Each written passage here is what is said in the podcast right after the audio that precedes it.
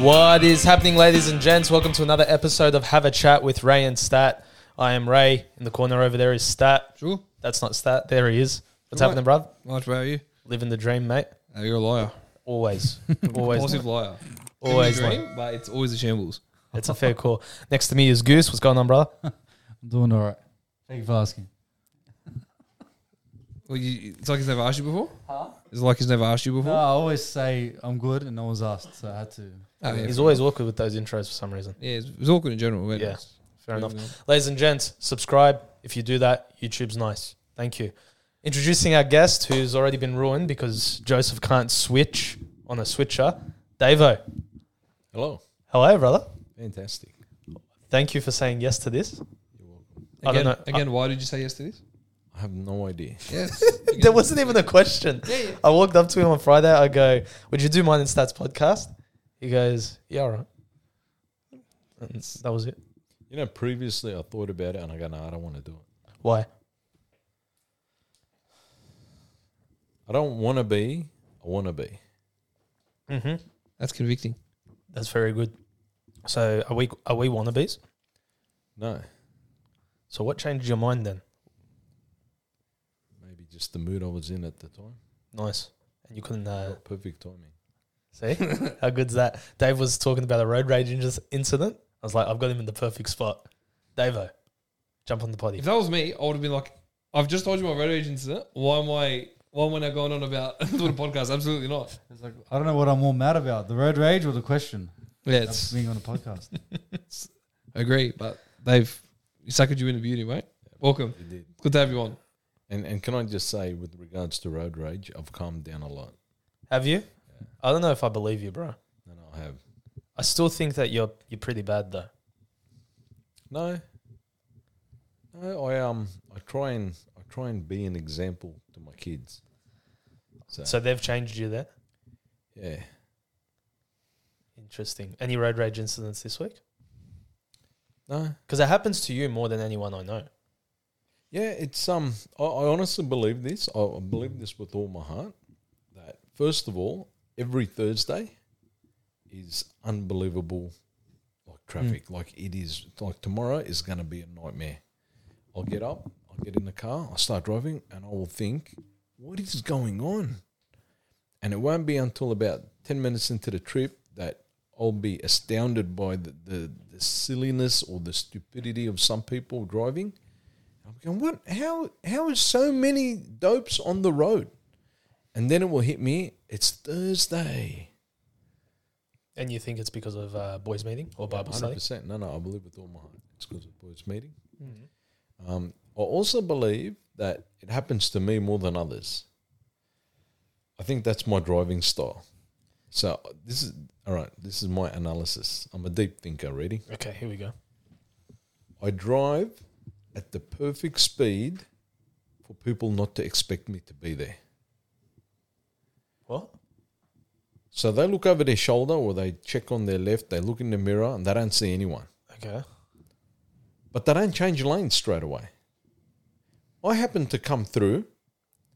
At that point, they think, oh, I'll change lanes now. And I checked like a few seconds ago and there was no one there. So they either cut me off or I'll beep them and then they'll get angry at me like I didn't check. So I think my driving style just manages to attract angry people. I'm very confused by that. I don't know what happened there. you know, Dave. Me and Nathaniel were convinced that there's a um, there's a black market side to Uber where people get paid Yeah, agreed. to to annoy us on the road, like cut us off, drive extremely slow. Like they'll speed up, they'll speed, they'll do like hundred k's to get in front, and then they'll drop down to ten Yeah, agreed. like we're, we're talking every day. overtime. We're talking time and a half, double time. We're talking six figure salaries. We're I- talking. That's can their I- only job. Can I say They this? pay off houses with this job. Yeah, approved. Look, can I can I say something? I think without without meaning to be racist, I'm loving it already. you know that this is gonna be good. Okay. it's the people that drive Ubers that it seems like they're all working together. Yes. Okay, I'm just saying. You know they have Uber meetups. Like they'll all meet at one spot and they'll Does hang your out. dad still drive Uber? Yeah. I thought he finished. Buys himself a Does he smell funny when he comes back from those meetings? bro. He buys himself a brand new Ute and he uses that for Uber. And he says everyone that he picks up is absolutely shocked by how nice the car is. I go, it's because you're driving a brand new Ute as an Uber car.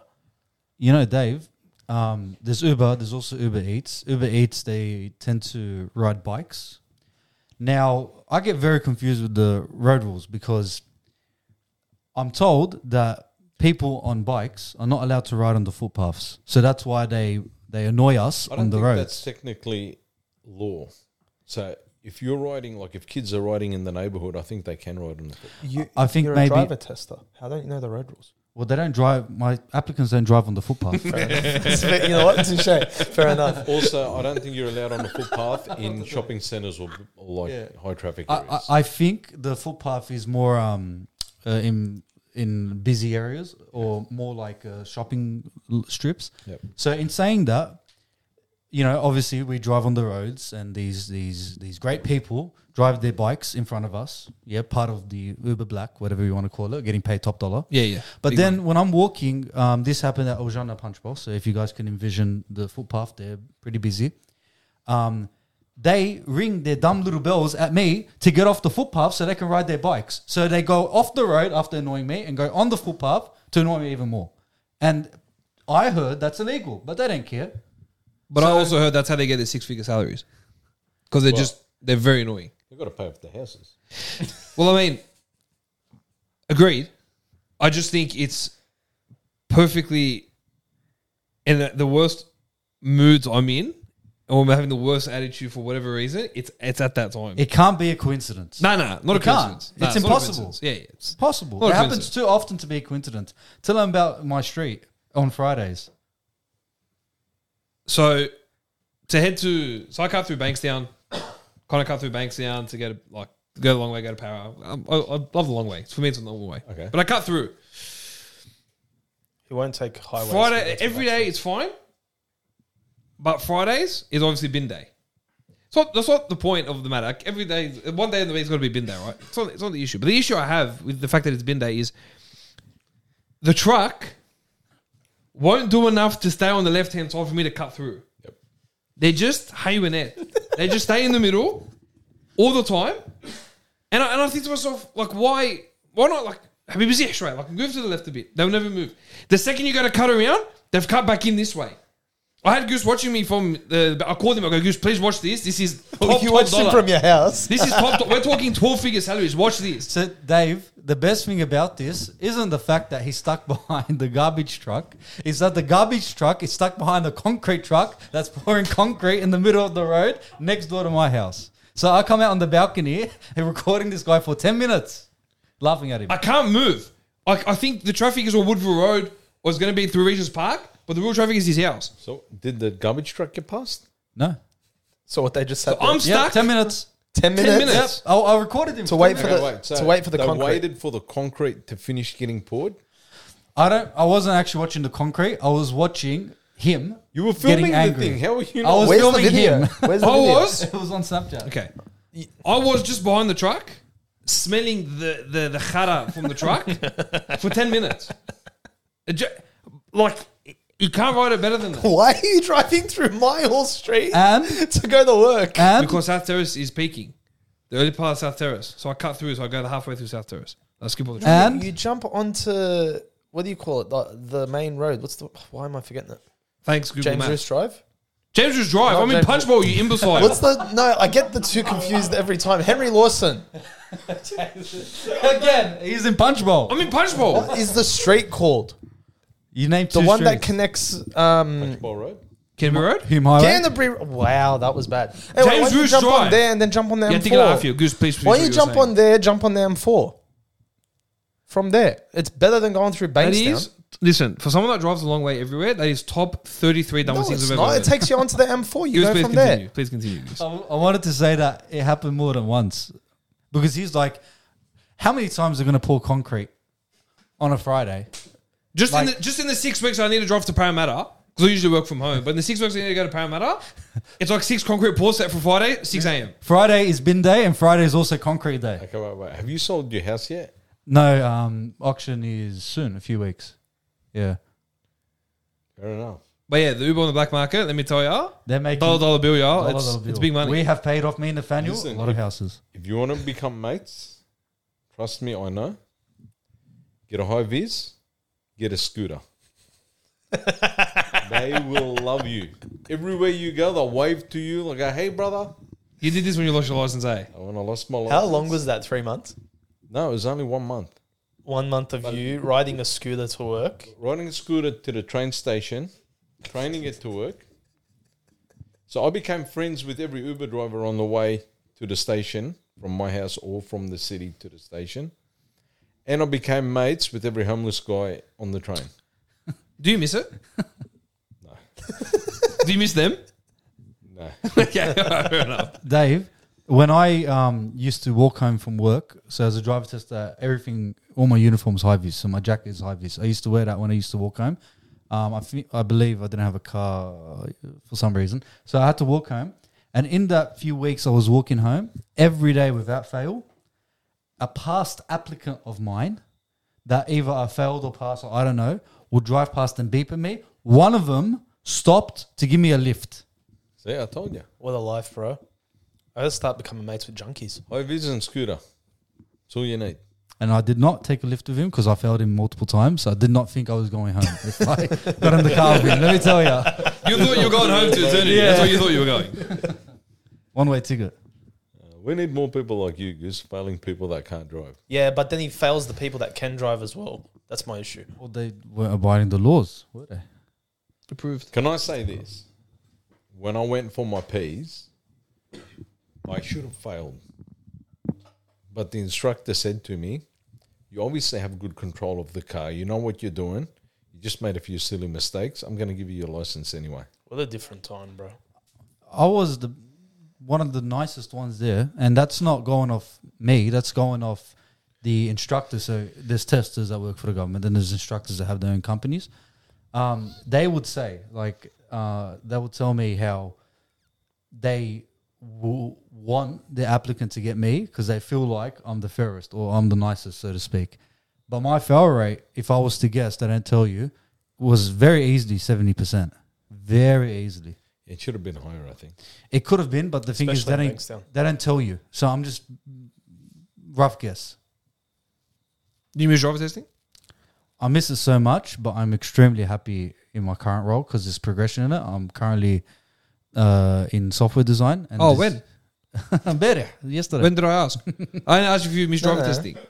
No, no. He's got to tell everyone his whole life story when it comes to work. Uh, Just I- like every new visitor that walks into the church, they get Goose's whole work history. And they I- get I- and they get all my stories apparently. Worked at worked at Samsung. I, I did aluminium. I never talk about windows. Samsung. I was in roofs for That, a that was some bit. dark times for you. with the milk. Yeah, Yeah. that was some dark Remember times his for two you. But yeah, I, I, Yeah, I, anyway. I, I caught up with my driver tester mates a few weeks ago. They asked me that, and my answer was, I absolutely miss it. If I if they asked me to come back, I would. But if I had to choose, I'm happy where I am. This, when you're making progress in where you're at, it's a lot more uh, satisfying to you as a person than if there's no progression but you're happy. Well, that's me personally. Yeah, I guess why? it depends on the person Why, why do you say that? because it's I'm not on. disagreeing with you. I just Yeah. want to know why you're saying that. I feel like uh, me personally, I guess someone uh, else could be different. Me personally, if I don't have goals that I'm achieving, I feel like I'm wasting my time, even if I'm having a good time. Even if it's the same thing that you like doing. Even if it's the same thing I like doing, I need to see progression in my life, especially in my career. I need to see it So where's it end with the career? when like I die. if there's, so you have to be progressing constantly. Constantly, yes. Even if I stay in the same role for multiple years, if I see some sort of progression, whether it's in um, the work I do or um, the financial side, whatever it is, I need to see some sort of progression. Usually, it's by going up a role, or it could be by the tasks you do. But I need to see progression. And as a driver test, as much as I loved it, I pretty much hit my peak. Okay. But why do you need to see progression? I, why? Yeah. Because I, I I think I said I answered why. Because I uh, I feel like I'm wasting my time if I don't. Okay, you're not answering the question. Like wasting your time. You need to see progression, but why? Like, what's what's the purpose of it? What's the purpose of moving up in your career? Yeah, I think it's a it's a self motivation sort of thing. Like I feel like I've achieved something, rather than going into work and doing the same thing over and over again and not seeing results. But when I'm in a But you are seeing results though. People passing, people getting their license. the results for them, I want results for me. Fair enough. I think, I think it's because you want to, or people want to see their their limits. They want to see, they want to reach, like what their ability is. They want to find their potential. So- Okay. If you go backwards, you don't like you're moving further away from knowing how how much you can achieve. You're right. Um, I but me personally, I had this this role is actually a few steps backwards in terms of grade and everything. Sometimes you got to take a few steps backwards. to but you're forward. taking these steps back to move forward. Correct. In the, in the big picture. Yeah, yeah. You know, I agree with what you're saying. Is that what you reckon? Look, me personally, That's so funny. no, no. He said me personally said like about- 17 yeah, I want to 93 make fine. sure that you know I'm talking about me. Oh, we, we emphasize the me part and then the personally right after. No, that's good. I love you You right? Arms are pretty big on the line. Yeah, nice, nice. Tense, tense, happy with tense. Keep the tensing going. Yeah, I'll try. Yeah, very good. Yes, that. What do you think? I don't think much in general. But no, like I, I see you're just going like it's it's I think for you it's always about like always being busy and always achieving new goals, striving for new things to learn always. I think that's what it is. It's challenges. I think if you're not challenging yourself or you don't have, like, you feel like your mind's not being activated, then Yeah, if there are no goals and you're just You're working in a rut. like if you're just in a position where you're just lackluster in your in your efforts, then you're going to be lackluster in your career. Mm. I think it's how much do you want the position that you're you're striving for, and how hard are you willing to work for it, and that's that's the challenge in itself. And every single person's motivation is different when it comes to that. Mm. So Dave, something you worked hard in, and I wanted to bring this up on the potty, um, and that you strive to build and make a thing is boys meeting. Okay. Can you tell the people about boys meeting, how that started, why it started, if they don't know? Boys meeting or Bible study now? to, because I'm gonna take a side topic here. Okay. This podcast, Yeah. who listens to it? You'd Not be many people. surprised. The last episode got 170 views. Okay, so it's sort of like listening to Today FM without the talk, the po- the talk back Yeah. and without the music Yeah. and Without the popularity. without the comedians. Correct. Well, I Sort think of. that's I think I kind of disagree Sort with the of, last one. sort of. I, I I, kind of disagree with the last one. Nah. I Why consider do you think we brought him onto the show? I consider myself a bit of a comedian. Give us a joke right now. Yeah. I'm on the spot. I Go. Give us your best joke. My best joke. I got one. Okay, give it to us. I think I forgot it. Come back to me. All right. Anyway, yeah. So that's yeah. No one. Okay. we love you guys, by the way. Yeah, You're good. Um, I don't know who you guys are, but Neither do we, to be honest. welcome. Yep. Um, with the boys' meeting. Mm. So, let me explain what happened. About 2000, Yep. the year 2000, we were walking down Cronulla. Sorry, I have to I have to take a step back further. My life growing up, I grew up in a church household, but I never had anyone that I could look up to that was in the next generation above me. So there was there was these two guys that were at church before me. Their, their name was George Abdullah and Danny Ayub. Danny Ayub's Paul Ayub's older brother. Yeah. These guys were the like they were the definition of cool. If if I could be like anyone at the time, I'd love to be like them. But their priority wasn't Jesus. Okay. It was normal life, and they've done really well at it. They're, they're lovable characters. Everyone that knows them absolutely loves them. They're great guys, but their their direction wasn't where the Bible was leading. So for me, growing up, I was kind of confused in that where what am I supposed to do as a Christian? And I try and look. The next person up from those two was Pastor Mansell. I've known Pastor Mansell from when he was a kid. Like, and let me tell you, I love Pastor Mansell with all my heart. I could never hang out with him for fun. That's fair. I'm not talking about now. Now I, I Now probably he's alright. could hang Yeah, out yeah. with him now. He's, Yeah. he's a lot cooler than he used to be. But even when he was like, I'm talking 12, 13 years old, he'd hang out with the adults. And the adults weren't like the old, you know, the older guys like now me, Paul, William, Peter. Like he hung out with the Arabs. Their sense of humor is weird. Like the Arab sense of humor. Have you ever noticed they laugh at stuff that's not funny? And then you tell a funny joke and none of them laugh? They're the people he hung out with. They're the people he wanted to be with. They're the people that, you know. And I'm, I used to look at him and go, I, I- my mum used to always nag me, why can't you be like Mansell? I'm like, who can be like Mansell? No one can be like him. He was always a very mature guy. Anyway, so I never really had that example. Um, looking around, I kind of, I don't know, looked, looked at the world, looked at church, looked at I think I um I I got misguided by myself. Why you looked around and thought that there was something better? No, not that it was better. I was trying to find out what I'm supposed to do as a Christian in life. Okay. So I'd assess this every day. I'm a, I'm a very deep thinker. I think about everything. If if I like, for example, Joseph's scratching his elbow right now.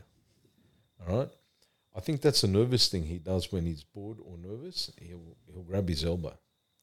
All right, He's got the muzzy bite apparently. Could, could be fleas. Aussie bite. Please. But I'll, I'll sit there and I'll watch stuff. I'll watch people. I'll, I'll take a look at you know different reactions. I'll watch when someone walks in the room, how other people react to that person. Um, if I'm paying attention, I'll pick up on a lot of stuff. Uh, maybe even stuff that they don't even realize. Like I'll say to some people, like, "Why don't you like this guy?" And they'll they're like, "I don't know. I, I never thought about it." And they're like, oh, "I don't think I don't like him." Like, bro, you were agitated when he walked in the room. You're like, you know what? I don't like him. So I kind of work these things out. Like I, I noticed these little things. So I was watching people around, and we, we didn't just come to the church like our church. I went to about four different churches, and I'd visit another four different churches in a month. So I'd watch different Christians, and all the Christians that I knew,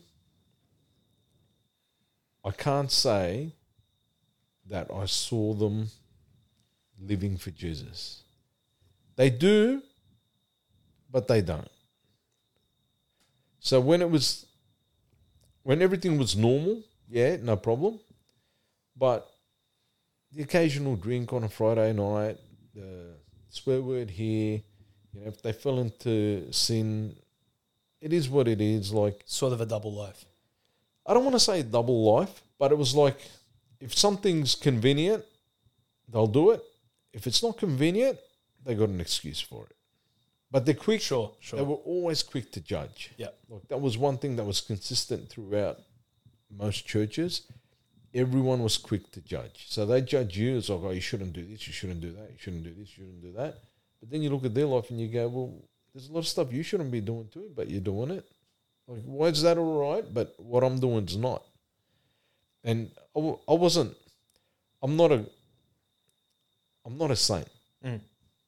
I'm by nature. I think I'm, I'm um, more on the bad side. Let's say that. I'm more. I'm more of an angry guy. I'm more of um. um I don't know how to describe it, but I'm. I'm not. I You're wouldn't psychotic. describe- yeah, psychotic. Yeah, you're psychotic. I wouldn't describe myself as a good person. You can say maybe rebellious. Yeah, rebellious, uh, just angry. Anyway, going through life, trying to assess all that, I got to a point where I concluded after years of thinking that if God was real, then Christians, people that say they believe in God, would at least be trying to live for Him. But I couldn't see that. Okay. I, and I'm sure that there was some, but I couldn't see it. And I thought, you know what? God can't be real. It was at that point that God dealt with me and changed my life. And I basically 180 degrees, and I said, I don't care what anyone else does. I'm gonna do what the, I'm gonna do my best to do what the Bible says and nothing else. And I think now my nature's improved a lot, but I don't I don't feel like I have the right to judge anyone. Hmm. One thing that I, I started noticing, or that I, I, I realized, was that there is no one that young people can look up to. I had no one. And now the people that were younger than me, who were they going to look up to? All they'd ever known of me was bad, like not stuff that I'm proud of. So I, I made a conscious decision and I prayed about it. I go, God, you know what? I want to be the example to these guys, and I want them to keep away from the bad examples. So that was one major objective I had was to keep the the younger boys away from their school friends. Because their their school friends, I'm not saying their school friends are bad. In fact, they're prob- probably pretty good guys. But like Gus was saying earlier, people want to see where their limits are. It's not only that with jobs or ability or, or sport or things like that. It's also with worldly things. They want to see how many girls they can go out with. They want to see if they can party hard. They want to see that. "Oh, Look how much people love me. They they love that. It's it's mm. you feed off that, and I know that they're going to go down that track unless I can keep them away from their friends. So that became my aim. So that was your driving goal. Your That was driving my factor. driving goal to keep them away. And so I started telling the boys hang out with me, you know, and I'd, I'd go out on like even if I didn't feel like going out, I'd go out, go to some restaurant, do something, bring everyone along. Um, let me tell you, it wasn't cheap, but um, I, I managed to do that for a while. But in 2000, and this is where I was coming to, in the year 2000, we were walking along the walkway at Cronulla Beach, and there was a few of the guys that were there. There was um, Shadi McDessie, there was uh, Alex Hillu, there was Abud, there was Stephen, there was a few of the guys. And they started asking questions about the Bible that to me, they're general knowledge. Like, bro, I wasn't living for God and I know this stuff. How don't you know this? And I'd ask some of the other boys, I go, boys, do you know what this is? And they're like, no. How old are they at the time? Probably about 15, 16. Okay. So I go, you know what, boys? I think we need to do a Bible study. Like, we need to get a time where we sit around and we'll talk about the Bible. And I started praying about it. Um, I spoke to Pastor about it. At the time, um, David Gassain was our youth leader. And Pastor goes, Yep, I want to run it through David Gassain. Okay, no problem, whatever you want. So we did the first ever boys' meeting at Shadi McDessie's house, which was next door to the Gassain's house. And um, that was on, we were doing it um, bi weekly. So we did it there. We had a barbecue, was a hangout. Then the next week, and we had a good turnout. And then the next next two weeks later, we we did it again. And I'm, I noticed after a while, people wouldn't know. They wouldn't turn up because they go, "Oh, I didn't know if it was this week or next week, so I just didn't didn't come. Um, and you know, people were starting to lose interest in, in doing it.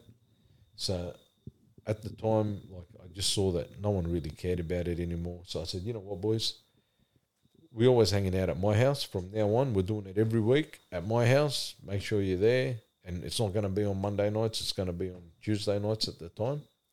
So every Tuesday night was a hangout at my house. We do a Bible study, and that's where we went from there.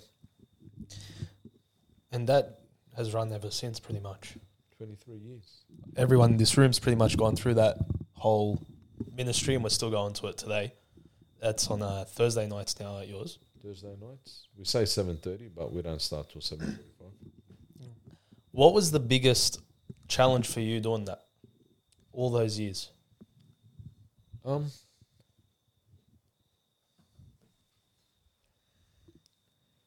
it wasn't the Bible study itself. Like I said, uh, my life was totally different to what it is now. So if you knew me back then, I was totally different to what I am now.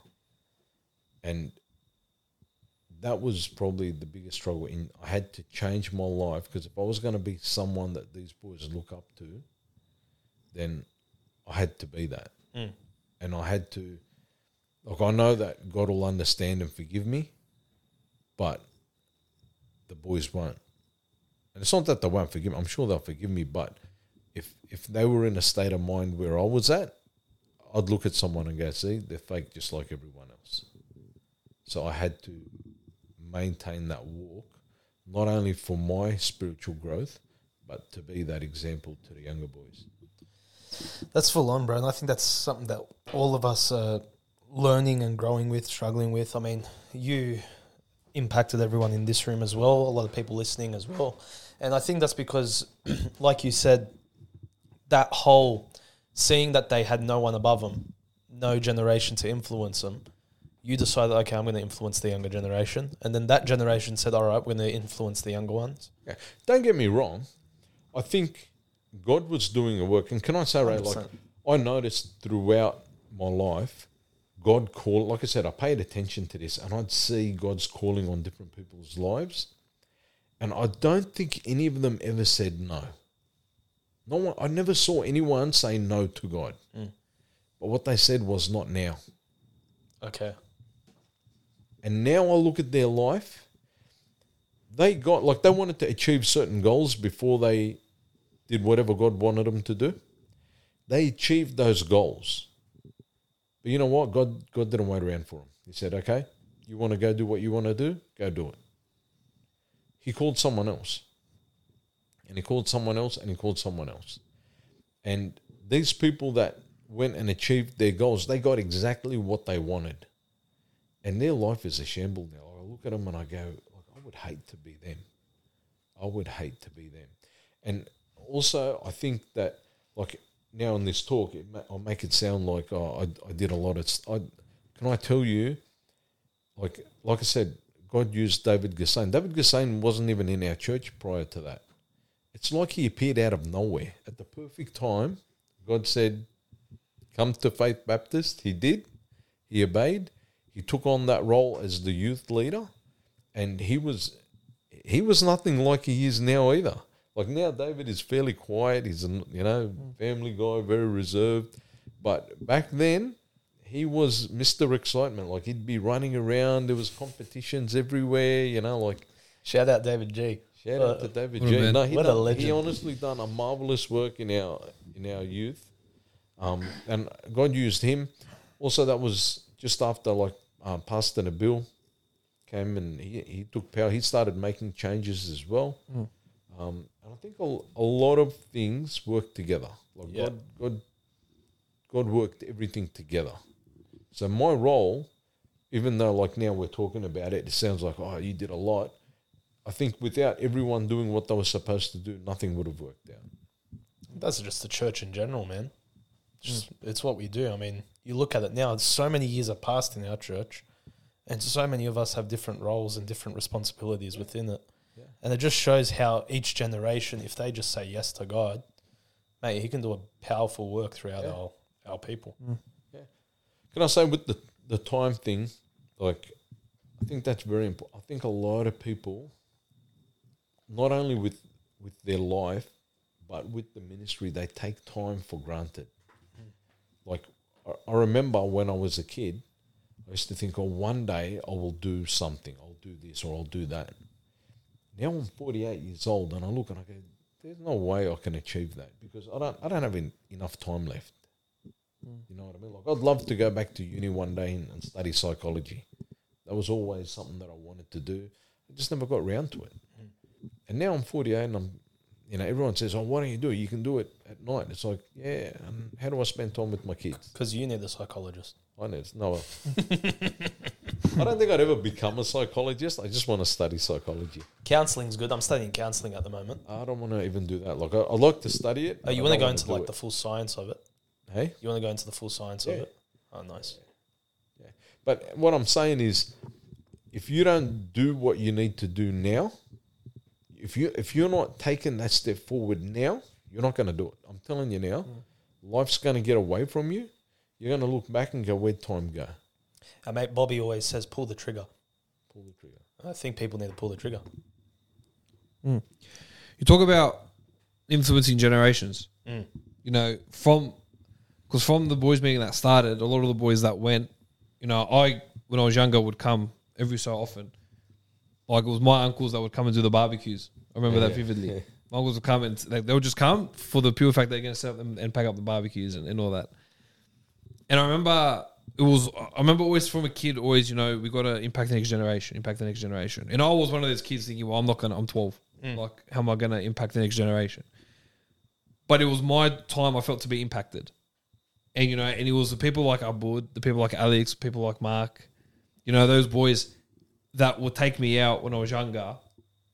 You know, make a difference in my life and make an impression in my life, and to serve God, to honor God with my life, and and to instill that in me from a young age. Like uh, one of the ones I forget, oh, I can't forget, it was Abud, where he left Eastern Creek, picked me up from my house.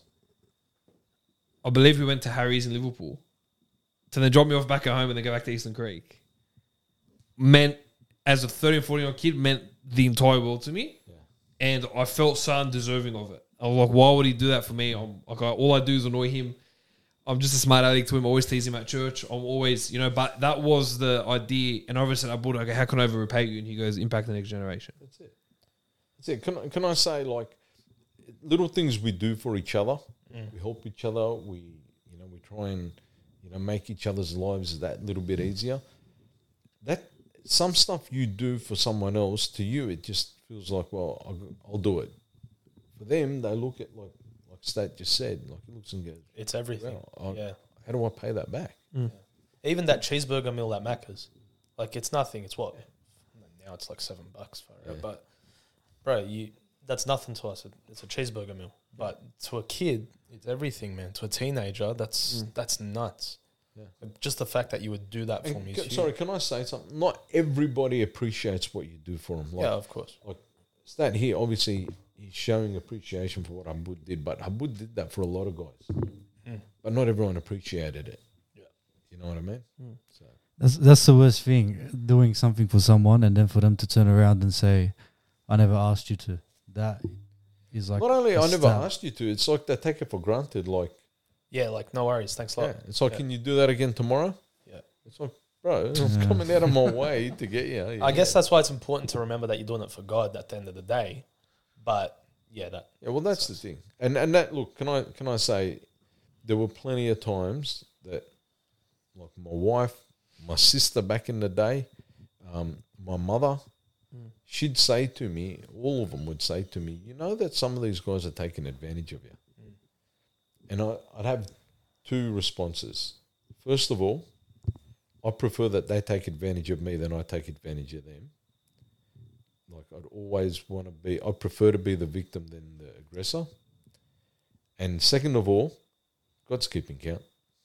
I don't care whether they appreciate it or not. Like it obviously makes a difference when they do, but I really don't care. At the end of the day, like my whole life belongs to Jesus. So what's it matter if they say thank you or not? Like I'm still getting my reward from Him. Arabs think like that. My parents always tell me if I do something for someone, they'll say, "Had them bit khair." So in English, that means he wouldn't do the same for you. Yeah, I'm like, I don't want him to. yeah. Mm. I, I don't do it for favors. Yeah, I think I think parents worry that we're going to be taken advantage of and we're going to become. we're not seeing absolute what's going on. losers. Yeah, yeah, we're not seeing what's going on in, right in front of us. Correct. Yeah. yeah. But so, I think if you know and you're willing to make that sacrifice, I think that that in itself gets you an extra reward. So then, what what pushes you then? Because, bro, like we've had people, you know, screw us over or you know take advantage and move on, but nowhere near as many as you. How do you keep encouraging yourself and saying, "No, I'm doing this for God, and I'm not going to stop"? Because, bro, at your point, like you've been doing it for years, anyone would have stopped and been like, "Enough's enough" at this Uh, point. look, I don't think anyone would have stopped. First of all, can I say like, like Calvinists always say this: the irresistible grace. Yeah, they they call it irresistible grace, and they say Sorry, say that again. Anytime you turn that way, I can't hear in the mic. sorry, irresistible grace. Yeah. Calvinists always talk about it and they say, see, for those that are chosen, they can't resist the grace that God shows them. Mm.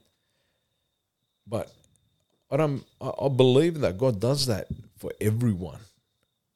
Just some people appreciate it and see it for what it is, and I'm I'm sure like in in every one of your lives, if you look at how God dealt with you, you go, mate, God was so graceful to me. Like, how can I repay that? And for me, when when God called me, I remember it was you know I stood there and I go, God, I don't understand. Like, I don't even want my own life. What do you want it? And I'd already made him the promise that if if he if he called me and showed me he was real, I'll follow him hundred percent. And it was at that point that, like we say, we give our lives to Jesus, but I gave my life to Jesus. So right now, it's not my life. I I don't have that choice to say, oh, I'll keep doing this. It's not up to me, and it shouldn't be up to any of us. This is our lives belong to Jesus. Like we should be asking permission for doing something that we want to do, not saying to God, I'll grant you permission and I'll go to church. I'll, I'll do that for you. I'm not doing like I have to be there. I have to be there. I think there's a certain mentality a Christian gets through work, through walking the Christian path, and, I think that comes from the Holy Spirit, which is sometimes you got to take an L for God, and it just happens.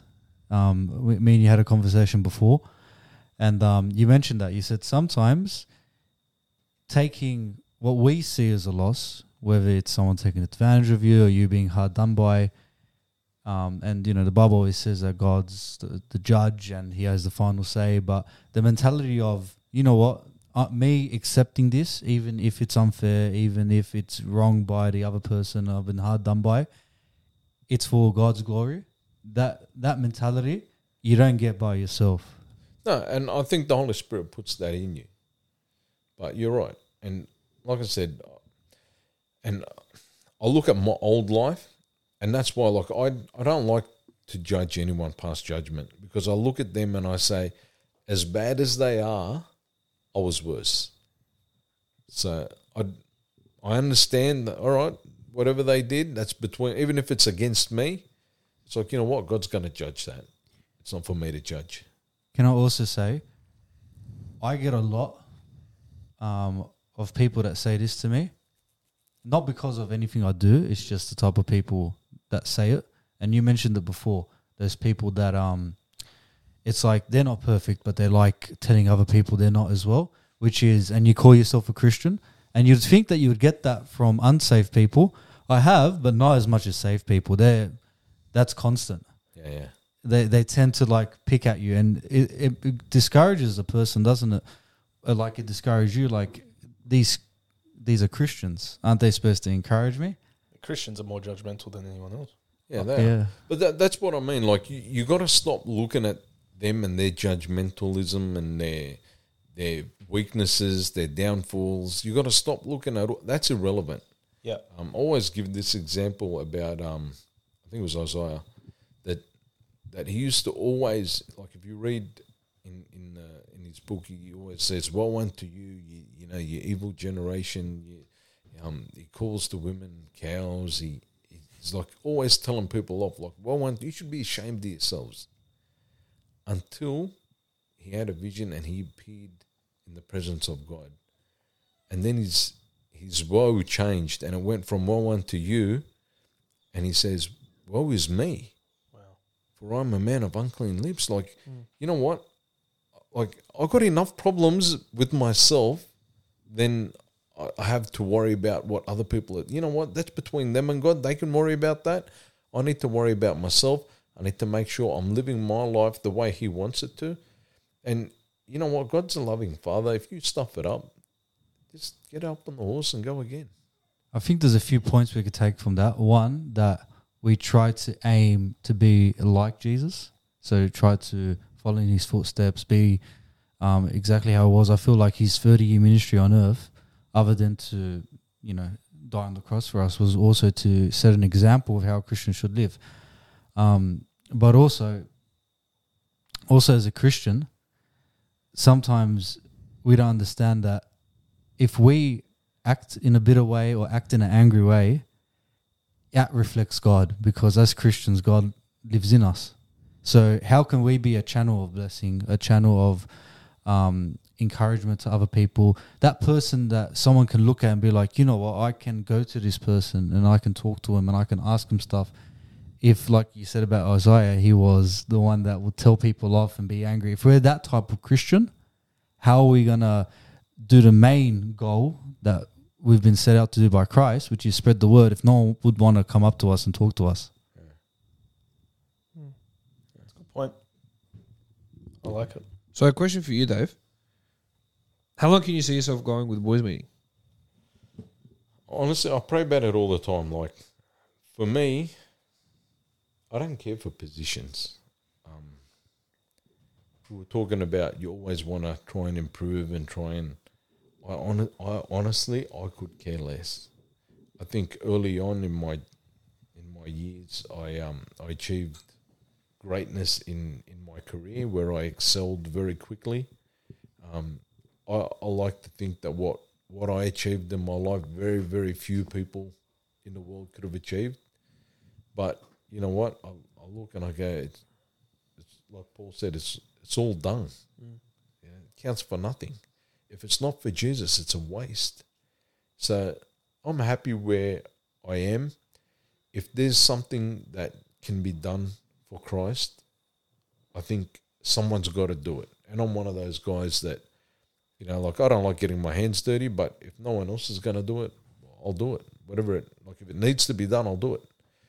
I think with boys meeting, God's called me to it. I honestly believe that with all my heart. Um, if if God tells me tomorrow, that's it. I'd kind of seek, I guess, like God, is that like did I understand you right? Is that what you want? You want me to stop?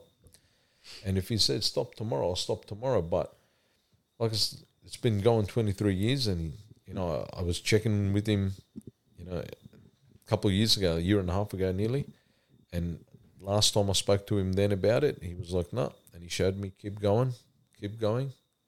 So we're still here. I'm ready to pass the baton anytime. I don't need, like, it's not something that I need to keep my role in anything. Um, and if God even moves me on from our church, like if He says, David, your time here is done, I want you to move on to somewhere else, I'll do it, whatever. So, how long? I don't know. Whenever God says that's enough, that's enough. Hmm. Fire up, bro. Yeah. That's an attitude to have, though, man. Is whatever you want, I'll do it. Hmm. It's rough, but that's pretty much what we need to live our lives for. Listen, last question for you. It might be a loaded one, but what do you think of Christianity today? You said you're a deep thinker. You look at things that other people probably don't. Yeah. Do you see? A lot of people see it in dire straits, like we're in a bad spot. I don't see it that way. What do you reckon? Um, I'm kind of with you, Ray. I I think right now we have many Elijahs where we got Christians standing there going, Am I the only one left? Look at where our world is going. Look at what our society is doing. Look at what my own church is doing. And we're looking and we're thinking, man, it's all going down the drain. But like God said to to Elijah, it's like relax, take it easy. I've got 7,000 men that haven't bowed a knee to Baal. Like, there's people out there. And I think you would be surprised when when we get to heaven and we see how much God is achieving in these days. I don't know if you guys heard, but they're trying to bring in a bill in Israel where they ban talking about Jesus, giving out the New Testament. You're allowed to talk about Islam, you're allowed to talk about Buddhism, you're allowed to talk about anything you want to talk about, but you're not allowed to talk about Jesus. Far out, man. So that's you know Israel. You know, people say that God's still dealing with Israel. Um, I don't know. I think that if, as far as um, races go, what they're doing is pretty evil. For Pretty sure. evil, biblically. 100%. All right, Stat, anything else you want to add? No, no, not really. I felt, bro. To be honest, I felt like a teenager again just listening to his whole story. It was full on. That was awesome. Thanks. Mm. that's David. actually the first time I've ever heard the story really. from the start. I feel like he's told that a few times.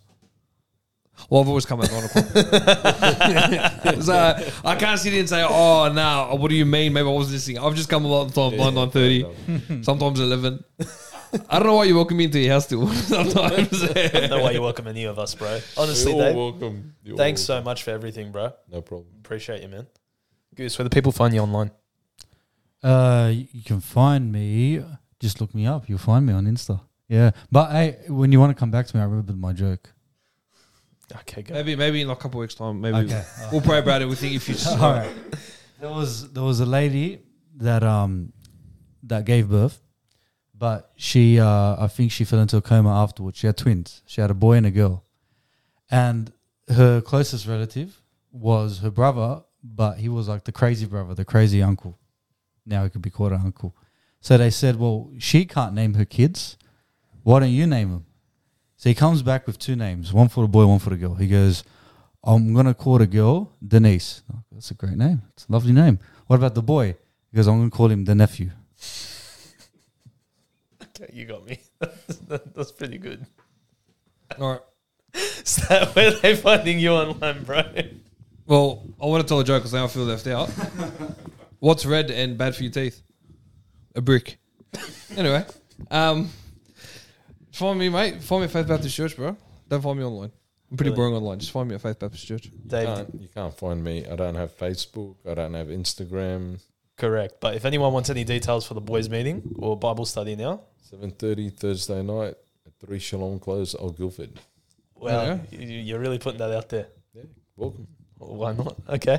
Um, do you have a joke to tell before we end? I feel like we all have to tell a joke now. We will have to tell a joke. Um, Um, I don't even know if I. I feel as if Listen. every time I've ever spoken to you about something random or we're just doing something, you've always got a joke ready to go. all my something jokes good. are a bit long. Yeah, all my jokes are offensive. There was only one that isn't. No, I got I got plenty of non-offensive jokes, but they take like a minute. That's no problem. We've been speaking for an hour and a half, so I don't think an end of the minute's gonna gonna hurt at all. All right. So there's this cowboy. I know this joke. He rides into this town, and this town's got a bad reputation, pretty rough town. But he, he's a big boy, like he stands six foot tall, he's 150 kilos, and you know he's got his guns with him. He's not too worried, you know. He rides in, he ties his horse up in front of the saloon. He walks in, orders a beer, sits down, he's having his drink. While he's drinking his beer, he notices people looking at him, even pointing at him. You know, some people giggling. Doesn't pay much attention. He goes, whatever. I'm like, doesn't want to start anything now. Couldn't be bothered doing time. Anyway, finishes his drink. He gets up. He walks out of the saloon. As soon as he opens his the doors of the saloon, looks over, notices his horse has been stolen. Mate, he, the rage that fills him. He's so angry at this bloke. He turns around, kicks the doors of the saloon in, storms in, pulls out his guns, shoots twice in the air. Everyone in that saloon freezes. They kind of realize, whoop, we picked the wrong guy to do the joke on, you know. He just stares at everyone for a second. He just glances at everyone. It's so so so silent in the in that saloon, and he just says, "My horse has just been stolen. I don't care who, and I don't care why. I'm gonna get another drink, and when I finish, my horse better be back where I put him. Otherwise, I might have to do what I did in Texas." And I really don't want to do what I did in Texas. So he walks over to the bar. Before he even orders a drink, the bartender's pushing the drink over with a shaky hand, you know. So he sits there and he starts sipping on his drink. Behind him, he can hear people whispering, his chairs moving, uh, doors opening and closing, people running in and out. A lot of commotion. Doesn't turn around not once, just keeps sipping on his drink. After a few minutes, he slams his cup down hard to let everyone know that he's done. Sees that everyone's silent. They're all watching him to see what's going to happen. He gets up and starts walking through the through the saloon. All you can hear is his footsteps echoing as he's walking out. He opens the door, turns around, and there's his horse right where he put it. Hops up on his horse. He's about to ride away, and the bartender runs out, and he goes, "Hey, hey, Mister, uh, I, I don't mean to pry, but um, what did what did you do in Texas?" He shrugs his shoulders and goes, "Walked home."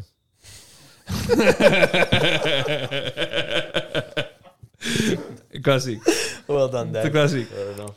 It's a good one. Well, ladies and gents, thank you so much for joining us for another episode. Please make sure you subscribe because if you do, YouTube's nice to us. Dave, thanks for joining us. Thanks for having the chat. See you, ball.